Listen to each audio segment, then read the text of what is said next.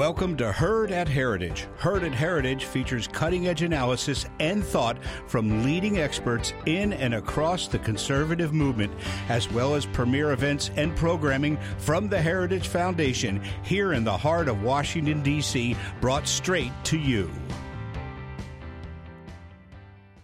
Welcome to Heritage Events Live, Behind the Great Wall of Secrecy China's Nuclear Buildup. We're thrilled to have you here. Here are some tips for making the most of your virtual experience with us. Please submit questions through the Questions tab. Feel free to share your name and affiliation. We love to know who's joining us.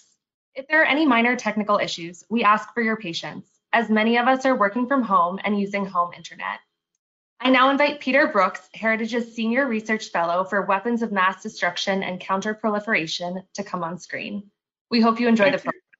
Thank you, Catherine. Uh, good afternoon and welcome to the Heritage Foundation. I'm Peter Brookes.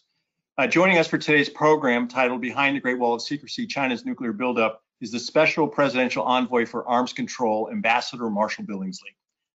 There are certainly a great number of issues that are being looked at today in the area of arms control, including Russia's use of the nerve agent Novichok, chemical weapons use in Syria, North Korean nukes and missiles, the ending of the Intermediate Range Nuclear Forces Treaty, and of course, New START, which our speaker has been engaging the Russians about actively. But an issue that has gotten less attention and, I, and should get more, in my opinion, are developments regarding China's nuclear forces, especially in an era of great power competition. The recent Pentagon report on Chinese military power asserts that the People's Republic of China is pursuing a nuclear triad with land, sea, and air based nuclear forces. According to the report, and I'm quoting here, China's nuclear forces will significantly evolve over the next decade as it modernizes, diversifies, and increases the number of its land, sea, and air-based nuclear delivery platforms. Indeed, the report goes on to say, quoting here again, over the next decade, China's nuclear warhead stockpile, currently estimated to be in the low 200s, is projected to at least double in size as China expands and modernizes its nuclear forces. The report also goes into other issues, as you probably know, since you've probably looked at it as well, including China's no first use policy. This newly released high profile assessment, while not the only view out there on China's strategic forces, raises questions about Beijing's intentions, its nuclear capabilities and doctrine, questions of transparency, and China's willingness or unwillingness to engage in arms con uh, control discussions. In light of this, the other burning question is how should the United States and others respond to these developments? Fortunately, joining us today to discuss this and more is Ambassador Billingslea, who has been thinking about and working on this issue at State Department. But before I give him the floor, let me say a few things about his impressive background. President Trump appointed Marshall Billingslea as Special Presidential Envoy for Arms Control on April 10, 2020, and awarded him the personal rank of ambassador. In this role, Ambassador Billingslea will lead arms control negotiations on behalf of the U.S. government. Ambassador Billingslea most recently served in government as Assistant Secretary for Terrorist Financing at the Department of Treasury. In that role, he built international coalitions that led U.S. forces to counter illicit financial activities. He has deep expertise in arms control and broad experience in foreign policy and national security, having previously served in the Pentagon in three different capacities. He served as Deputy Undersecretary of the Navy. He served as Principal Deputy Assistant Secretary of Defense for Special Operations and Low Intensity Conflict, and as the Deputy Assistant Secretary of Defense for Negotiations Policy. Ambassador Billingslea also worked NATO, as NATO's Assistant, as Assistant Secretary General for Defense Investment and a senior professional staff member with the Senate's Foreign Relations Committee, which I think is where we first met many, many years ago. Ambassador Billingslea holds a Bachelor of Arts from Dartmouth College and a Master of Arts in Law and Diplomacy from Tufts University. He's been decorated with the Cross of Terra Mariana by the President of Estonia, the Knight's Cross by the President of Poland, and the Cross of the Order of Merit of the Czech Republic. The ambassador has also been awarded the Defense Medal for Distinguished Public Service by the U.S. Secretary of Defense and decorated by the U.S. Secretary of Navy with the Distinguished Public Service Medal. Ambassador Billingslea, please join us on screen. The floor is yours. Uh, thanks, Peter, for that kind introduction. And thank you to the Heritage Foundation for hosting this event. Uh, and thanks for everyone uh, for, for joining in and watching from home. I, I wish we could be together. Uh, uh, in person. The coronavirus really has disrupted our lives in so many ways. Uh, I know everyone's got a personal story. I'm sure in my case, my eldest daughter didn't expect to be uh, spending her first semester in college quarantining in her dorm room, and I didn't expect to be paying full tuition for that opportunity as well. But you know, of course, these these inconveniences seem so in- insignificant when we consider the loss of lives as a result of this pandemic. We didn't know what this virus was, Peter. We didn't know where it came from. We didn't know how deadly it was, or contagious it was, or what the symptoms were, because this confusion was compounded by the Chinese Communist Party and by their unconscionable actions that they took to cover everything up. Ultimately, it seems for ridiculous and unconscionable reasons of prestige and self-image that the Chinese allowed this virus to spread, such is the nature of totalitarian regimes. As the world sought to learn about this virus, and there's a point that I'm making here, uh, we ran headfirst into a great wall of secrecy. Except for bogus claims that everything was under control, uh, nothing else of truth escaped, and more than 1 million men, women, and children are now dead as a result. When it comes to nuclear weapons, the Chinese government is hiding behind the same great wall of secrecy. They steadfastly refuse to say how many nuclear weapons they have, how many they plan to build, uh, or how they plan to use them. Uh, for decades now, attempts to engage the Chinese Communist Party in a substantive dialogue regarding their nuclear arsenal have proven futile. Now, we, on the other hand, are incredibly transparent. Uh, many of you have seen the nuclear posture review uh, that uh, is about 100 pages long and includes information on our nuclear strategy, our capabilities, our relationships uh, with other nuclear powers and our allies, uh, and more. Uh, China, on the other hand, produces five paragraphs, five paragraphs that are written to deceive. And unfortunately, this kind of deception campaign is nothing new. There's an old Chinese adage hide a dagger in a smile. Uh, it's still being taught and practiced today. We have recently declassified several pieces of intelligence on China's secretive crash nuclear buildup, uh, including our analysis uh, of images from China's 2019 military parade, uh, which was held in celebration of the 70th anniversary of the Communist Party's founding. And, uh, you know, much of that parade was standard propaganda, stuff we've come to expect. Uh, they unveil new military technologies while they send their soldiers out goose stepping uh, in their crisp uniforms. But one thing in particular demands attention. It was their display of ballistic and cruise missiles that stretched over two and a half miles long in that parade, nearly 10 times longer than what it was a decade ago. One can only imagine the length of the parade coming in the next 10 years. Among the missiles they chose to highlight was the Dongfeng 41 missile or the DF-41. The DF-41 boasts uh, the longest range in the current arsenal of the PLA.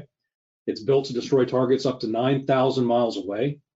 It's estimated that it can reach the United States, uh, the continental United States, uh, in 30 minutes, and Alaska and Hawaii, obviously, in a shorter period of time. This missile is an integral part of their arsenal, uh, and they want more of them, lots more.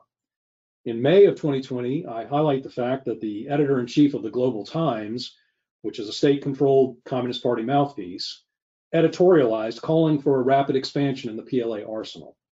He argued that the arsenal should contain at least 1,000 warheads. And more specifically, he says they should have at least 100 of the DF 41 missiles capable of reaching the United States. And what does the editor in chief think of people who disagree? Well, quote, they're as naive as children, unquote.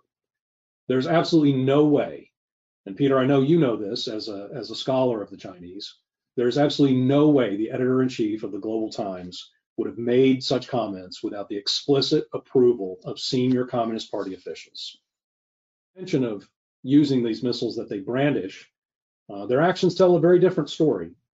In 2019, China launched at least 225 ballistic missiles, more than the rest of the world combined. Uh, the same was true, by the way, in 2018. Even now, uh, while most nations are desperately redirecting their whole of government efforts to focus on fighting the virus that China tried to hide and then allowed to spread, uh, the Chinese continue their missile testing program aggressively. As of this August, the Chinese had shot off at least 70 such ballistic missiles this year. And speaking of testing, uh, Chinese has dug out a small mountain at their Lop Nor nuclear test site. You can see uh, the spoil piles from space. Uh, literally a small mountain has been dug out of those test shafts. The level of activity there suggests they're operating nearly year round. And this raises serious questions and grave concerns, particularly regarding China's claim to the rest of the world that they're not engaged in testing with nuclear yield. Unfortunately, those answers to the, and the, the truth there, again, are barricaded behind the Great Wall of Secrecy. Everything I've just detailed, and I could go on, portends a major shift in China's nuclear posture.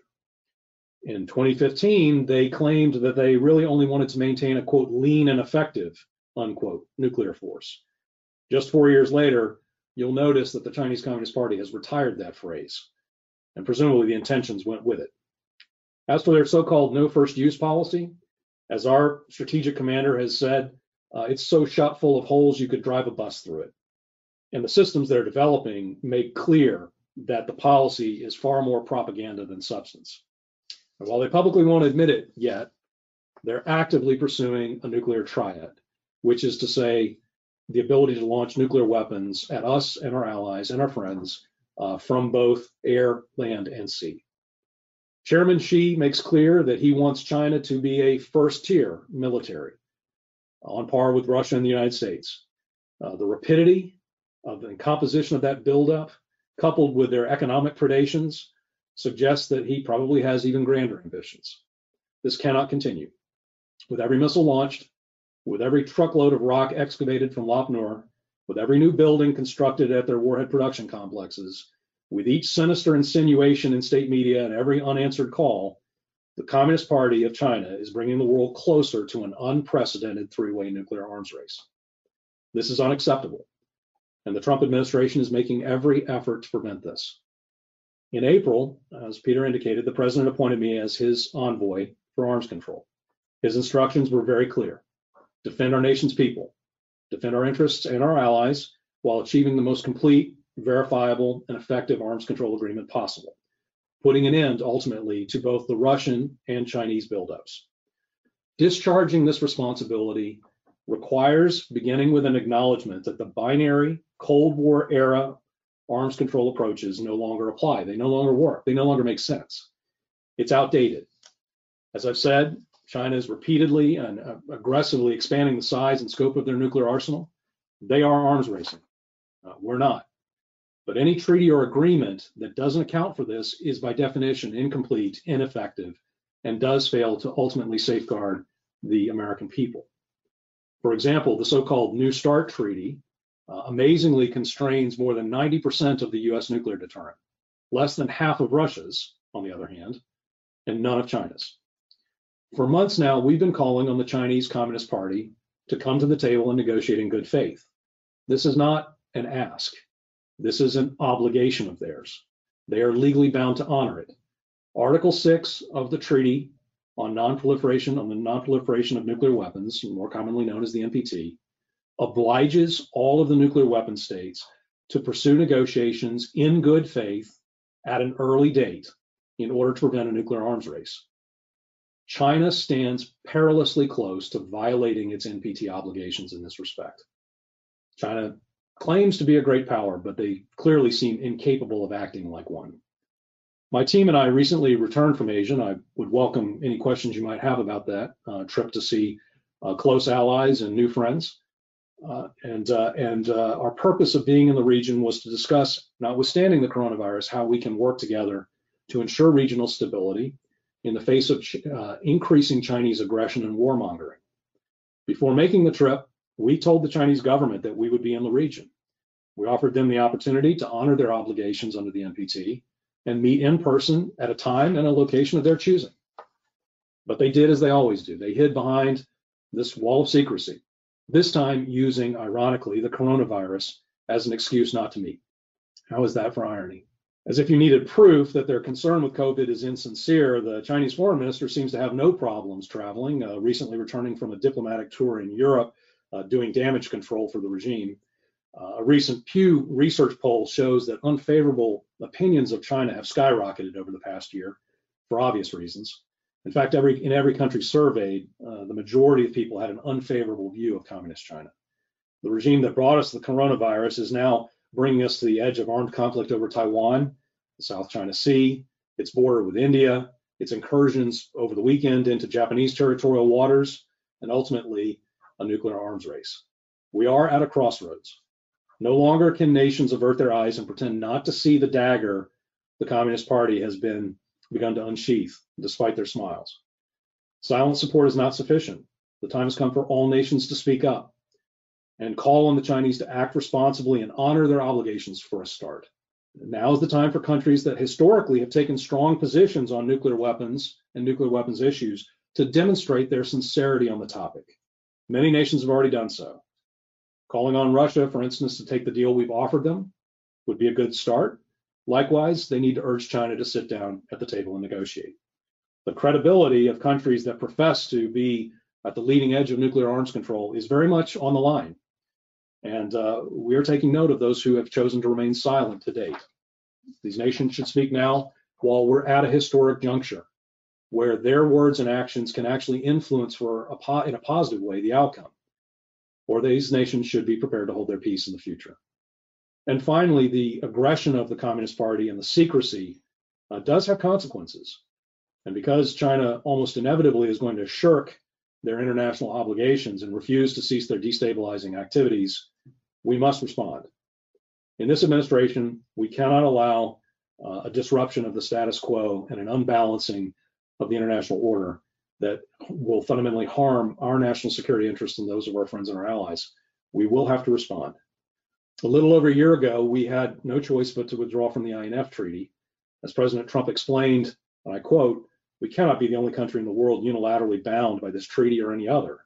While we adhered to the INF Treaty for more than three decades, the Russian Federation was cheating for at least a third of the time, if not longer, uh, and ultimately built and deployed and, and secretly built and then deployed a wide range of treaty violating missiles. China was left totally unconstrained for the past three decades, and they now have built and deployed thousands literally more than a thousand, maybe as many as 2,000 of these medium range ballistic and cruise missiles uh, across 13 different kinds and types of missile systems. And the reality is that these systems are a major part of our adversaries' arsenals now. And in response, we are going to develop and deploy our own ground launched cruise missile system, or GLICM as it's called, GLCM. Uh, just 14 months ago, we successfully tested one of these, and now the US Marine Corps and the Army are pursuing their own versions of the system as we speak. Now, the Chinese can boast all they want that they have these different kinds of mid-range missiles, and they can parade them all they will. They can doctor video footage uh, with stolen content from Hollywood all they want, but this bravado masks a recognition of their part that they just don't have basing options because they don't have friends. Wanton aggression towards your neighbors has consequences. We don't need 13 kinds of missiles because we have 13 or more basing options. In addition to the GLICM, we're also developing cutting edge hypersonic weapons. I had the opportunity to visit Sandia National Laboratory in New Mexico a few weeks ago, where I saw firsthand where the hypersonic program stands and the successful test of the glide body earlier this year. It's impressive and it's fast, and I can tell you American innovation is alive and well. This innovation drive is on full display when it comes to our nuclear modernization, and there is bipartisan agreement on the importance of this modernization effort. The question is not if or when we modernize our arsenal, but rather to what extent given what Russia and China are now doing. Our most nu recent nuclear posture review, for instance, identified uh, several new capabilities that we would need going forward. Uh, that includes, uh, for instance, the W76-2 low yield warhead, which is in direct response to our adversaries' belief that the so-called the use of so-called tactical or non-strategic nuclear weapons could somehow give them an advantage over the United States or our allies in a conflict. That is not the case. Moreover, uh, we are also redeveloping now our nuclear sea launch cruise missile capability. Finally, we're perfecting uh, an already robust missile defense uh, set of systems with a keen eye on emerging technologies.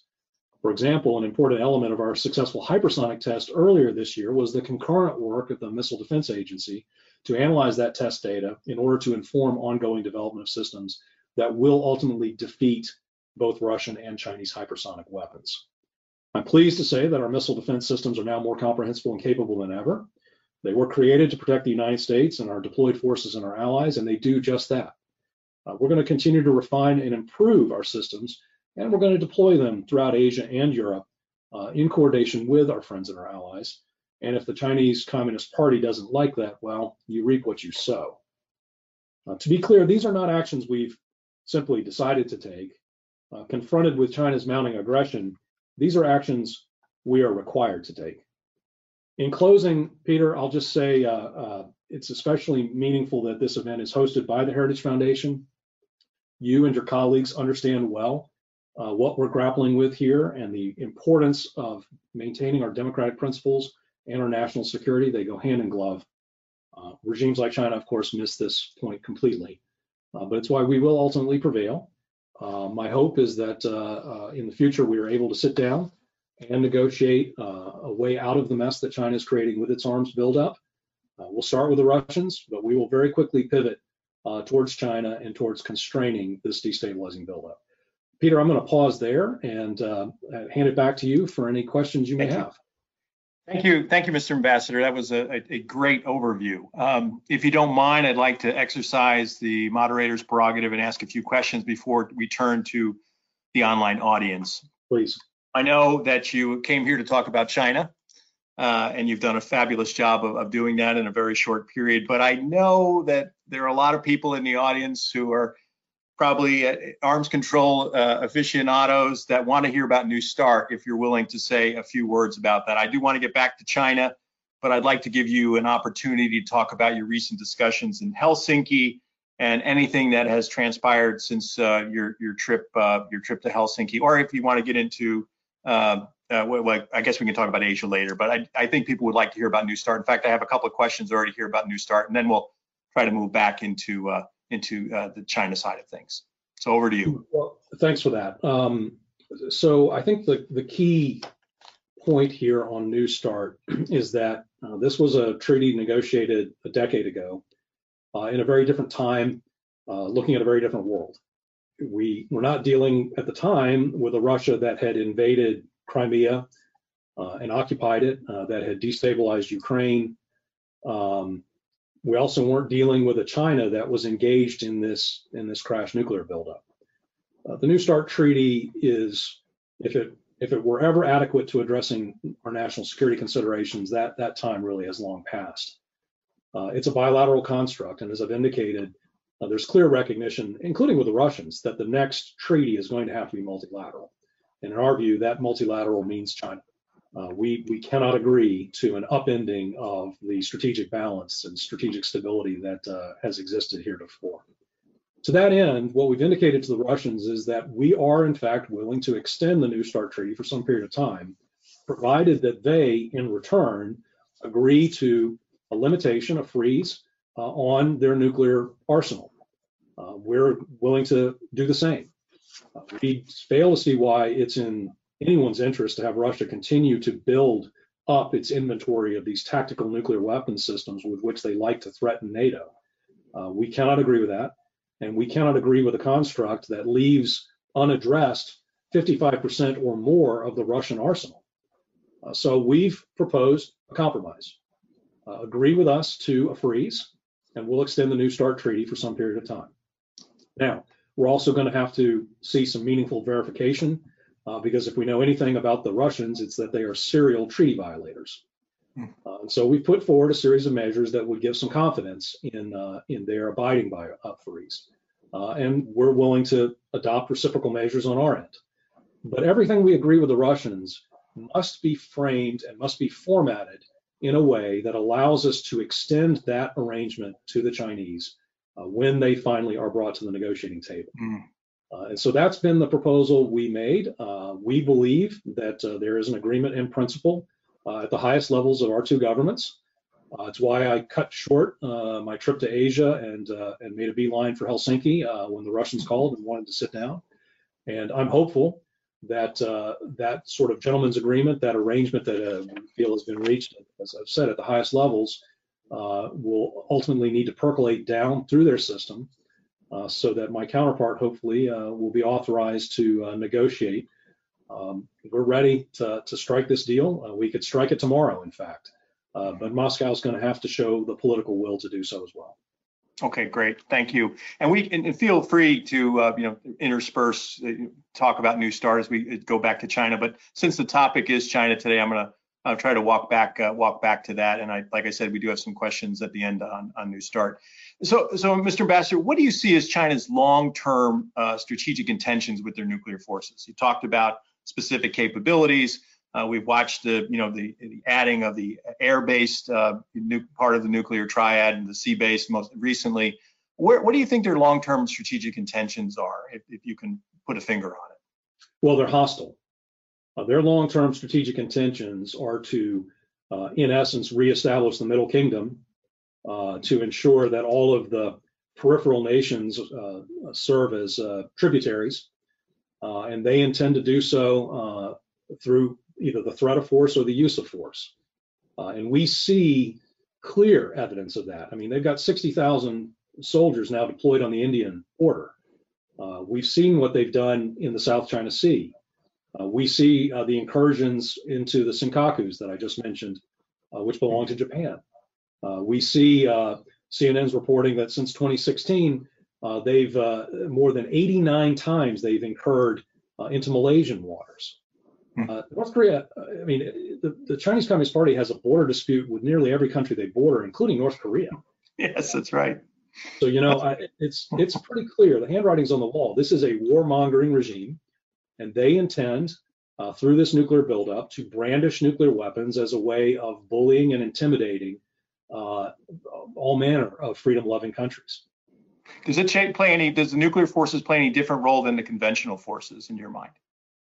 Oh, I, I, think they definitely do. I think they've shown an indication of that very uh, of that very fact when they threatened uh, our carrier groups with two of their INF class missiles, which are nuclear capable. Uh, okay. So uh, you know they they clearly, and this is an area of great concern for us because their capabilities are certainly um, uh, likely outpacing their strategic thinking uh, and their doctrine. Uh, but they also uh, have none of the history of risk reduction in crisis that we uh, learned after the Cuban Missile Crisis we desperately needed to have with the Soviets.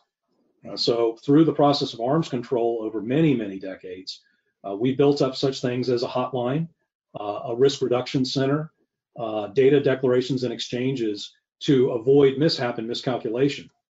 China, on the other hand, has none of these things with us and few of these things with the Russians. Uh, this is a very tangible benefit that they would derive uh, as a result of sitting down with us and engaging in arms control discussions. It's something we've got on offer to them, uh, and it's frankly something we're all going to to need in the future, regrettably. No, I, I, hope I'm not misquoting you here. Correct me if I'm wrong, but I, I pulled a quote that you said that China's secretive crash nuclear buildup is the most imminent problem of this decade. Is that? Did I? I hope I didn't take that out of context if if I didn't say that, then I'll I'll proudly take ownership of it because I, I very much feel that way. So why do you yes why do you say that? I mean, when you think about all the challenges that the United States faces, um, uh, why do you see this as the most imminent problem when you're talking about their nuclear buildup as opposed to maybe China's rise or you know some other some other national security challenge? Could you could you explain that to us? Well, it's it's for the simple reason that this is a uh, like I said, this is a warmongering communist party and it's bad enough that they brandish around their conventional forces uh, to intimidate their neighbors and their allies. Uh, can you imagine what a nuclear armed bully uh, with a thousand or more warheads would, would be like dealing with? Yeah, you bring up that's a good that's a good point, and I, I, it's a good segue to my next question. Could we be now? Obviously, we're in a public space here and, and open sources, and but could we be underestimating the expected growth in China's nuclear forces? Are there are there other futures you see? I mean, the Pentagon report talks about 200 becoming 400, and some people uh, would reasonably argue, well, you know, what's 400 compared to what the United States and Russia currently currently have? Uh, do you see a possible rush to near parity by the Chinese? Uh, do the Chinese have the necessary fissile material stocks to, you know, go beyond go beyond 400 in the next decade? I mean, that's over the next decade, at least the way the Pentagon and having had some had some experience with that report when I was at the Pentagon administration. You know, obviously it's massaged and, and put together for public consumption. Uh, but do you, do are you are you worried about us that we're you know underestimating the expected growth? Are there other futures you see a possible rush to near parity or parity by the Chinese, and do they have the capability to to do that? Well, that's a great question, Peter. Uh, and and you you know how that report is put together better than just about anybody. Um, I, I, think it's important to recognize, first of all, that the uh, estimate that was provided on the size of the Chinese nuclear arsenal was operational warheads, not the total stockpile. Uh, so I need to make that very clear. You, one might okay. imagine that the total stockpile might be something even even larger. And okay, that's an important point. Potentially. Uh, now, the, as you also point out, what we what we were able to say is that uh, in an unclassified way, that whatever that number winds up being, they're going to at least double, at least. Okay, at least, at okay? least, okay. So, so that's important because uh, um, you know, there's a lot that we just are not going to be able to say publicly, but you can infer uh, what we what we're concerned about. I do very much point you to the Global Times article I don't think it's any accident that the editor in chief chose to, to write about having a thousand deployed warheads. And for um, for the audience, some many will, will know this, but some may not. That we today currently choose to limit ourselves and the Russians likewise to about 1,500 uh, deployed warheads. So that's um, that's what we're talking about. And I think uh, I think it is clear that the Chinese do intend to establish some form of parity with the United States and Russia uh, okay. if not quantitative, then qualitative for sure. Okay. Now, can you go unpack this a little bit? Why is China so being so adverse to engaging in arms control talks? Uh, what issues are China most concerned about? Is it missile defense? Is it space capabilities? And how could engaging? You touched on this briefly, but how mm-hmm. could engaging in nuclear talks or even concluding a nuclear arms agreement benefit China? So I can I break that down. I realize that that's a, that's a quite a number of questions there. But so why don't they want to engage in um, in arms control talks? And maybe what are what are the potential benefits for them doing so? If you were speaking to the Chinese today, why is it important for them to to do so?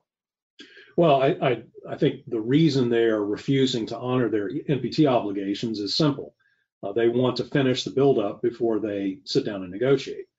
Uh, and this is the stuff that arms races are made of. Uh, the time for arms control is not after uh, the Chinese have sparked a three-way nuclear buildup by both the United States and Russia and China. And by the way, we can't forget that there are other countries watching the Chinese very closely, uh, chiefly India, for instance. Uh, and so, you know, this this could spiral in many many hazardous directions. Uh, the benefits uh, to the Chinese are, are, are numerous, uh, starting with the fact that the Chinese want to be treated like a great power. Uh, what better way to be seen as a great power than sitting down, behaving responsibly like a great power, and engaging in nuclear arms control talks with us and the, and the Russians?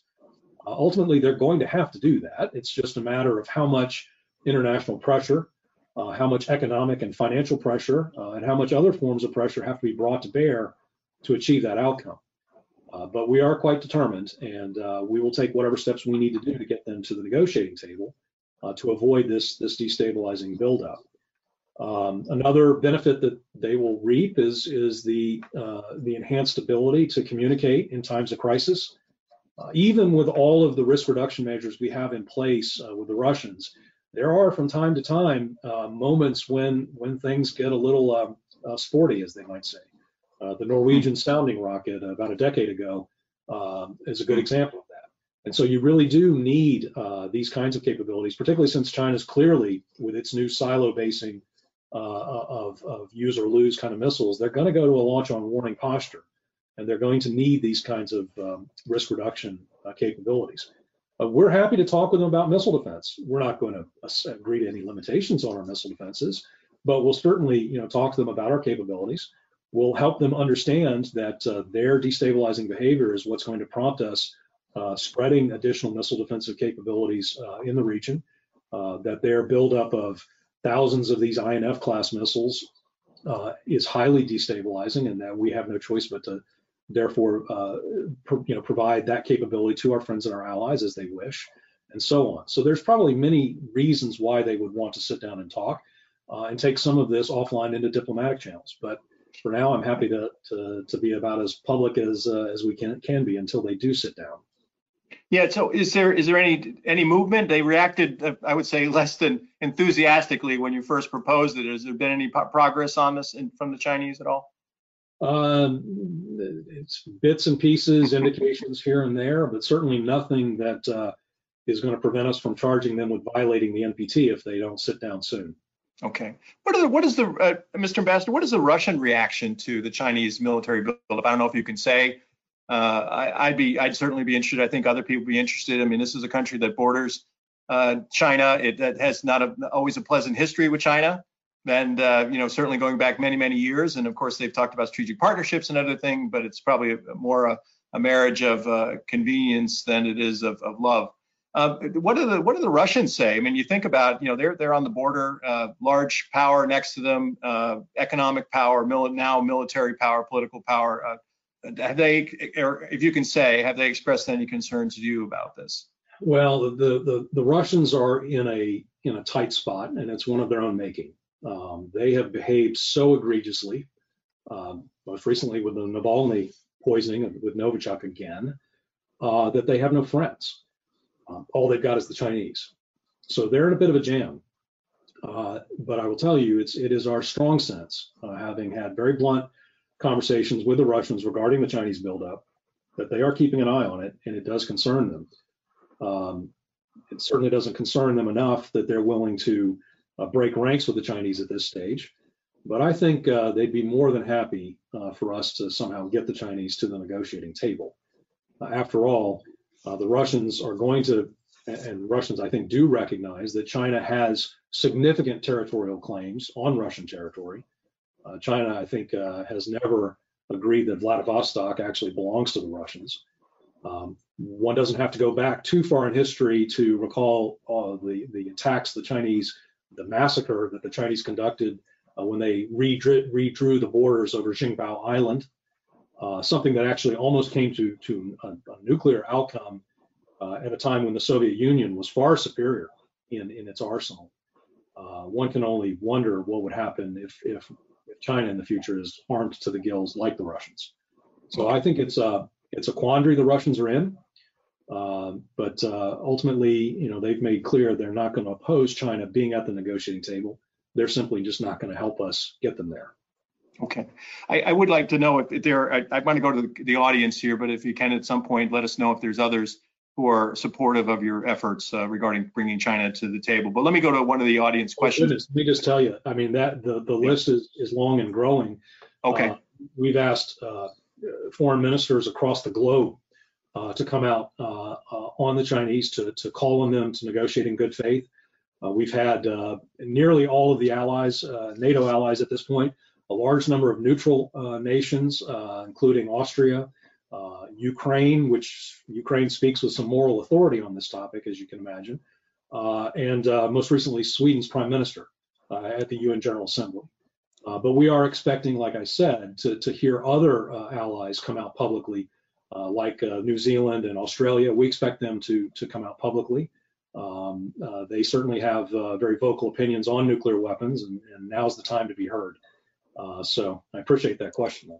Good. Well, here's a question from the audience, and it's, it's similar to this. It says, on your recent trip to Asia, how did regional allies respond to the prospects of U.S. withdrawal from New START? Are Asian allies more concerned about the buildup of Chinese nuclear or uh, conventional systems? So this, we can talk a little bit about your, we haven't got a lot of time left, but we can talk a little bit about your trip uh, to uh, Tokyo, Seoul, and uh, I guess Hanoi. Yeah, no, good, good question. But let me be very clear: we're not, we're not withdrawing from New START. Uh, we're gonna that treaty is gonna run the full duration. Uh, the question is whether uh, it's a useful framework for the future.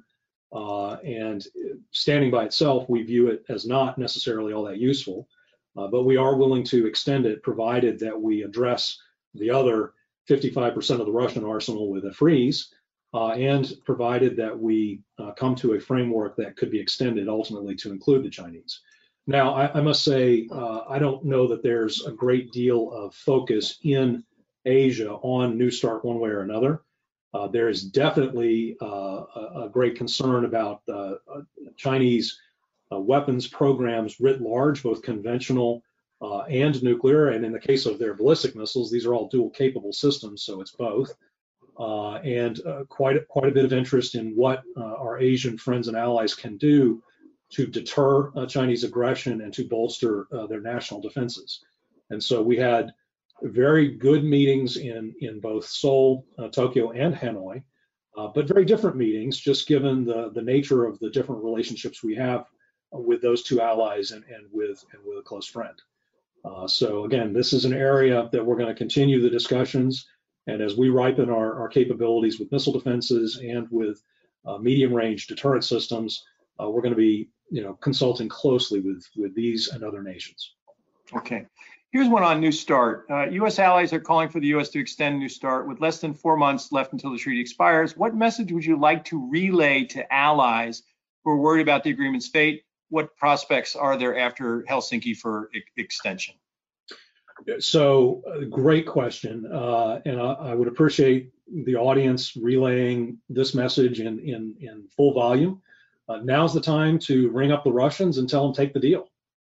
Uh, for those nations that are so focused and enamored of New START, uh, we've put an extension on the table, provided that the, the Russians agree to an overall uh, freeze on, on the total strategic stockpile, the total weapon stockpile. So now's the time for the Russians to step up and take the deal. We think that the way has been cleared uh, uh, for that, and I'm hopeful that in the coming days um, we'll see some some some clear indications of that. Okay. Now we're getting down to the, the end here, Mr. Ambassador. Thank you so much for, for these comments. The time goes by way too quickly. Does, doesn't For hours, but you have important work that you need to do.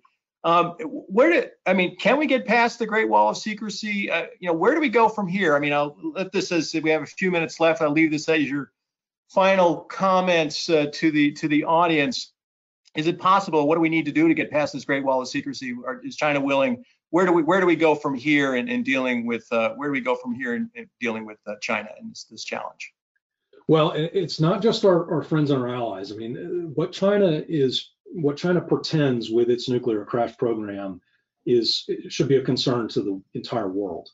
Uh, the entire world are, are, are generally speaking parties to the NPT. And so the non-nuclear weapon states have every right to insist under Article 6 that China sit down and negotiate in good faith. Uh, and I think it's high time for, for a, lot of these nations to, to step up and be heard. Now's the right time. Uh, likewise, Peter, I think it's important for uh, the arms control uh, establishment to also step up. Uh, now's the time for the, all, the myriad of arms control experts that we have out there to register their voice with the Russians, take the deal, and to turn, as uh, as Daryl Kimball just did recently, to turn and call on the Chinese to sit down, negotiate, and come up with something constructive to say. So I think um, you know diplomacy has not yet run its course, uh, but we are going to need to negotiate from a position of strength, and that's why uh, the modernization of our own deterrent, uh, maintaining our extended deterrence guarantees to our allies, uh, and uh, uh, offering additional defensive capabilities and deterrent capabilities to our friends and our allies is going to be a major part of the equation going forward. Okay. Any last thoughts on New START before we uh, before we wrap up today's program? Since you addressed uh, since you addressed China. I, I think uh, I think I've covered uh, the key. Um, you know, again, we could, we could, have a deal tomorrow, or we can have a deal whenever. Uh, we're you know we're we're ambivalent. Uh, the ball is in Russia's court, Uh, but I, I, do think uh, this would be in Russia's interest ultimately. So hopefully they'll uh, they'll take the deal that we've offered. Okay. Thank you very much. Thank you, Ambassador Billingslea, for that rich and, and thoughtful discussion. Uh, we wish you well in your important work, and I want to thank the audience for joining us today at the Heritage Foundation. Thanks, Peter. Thanks so much, and thanks to the audience.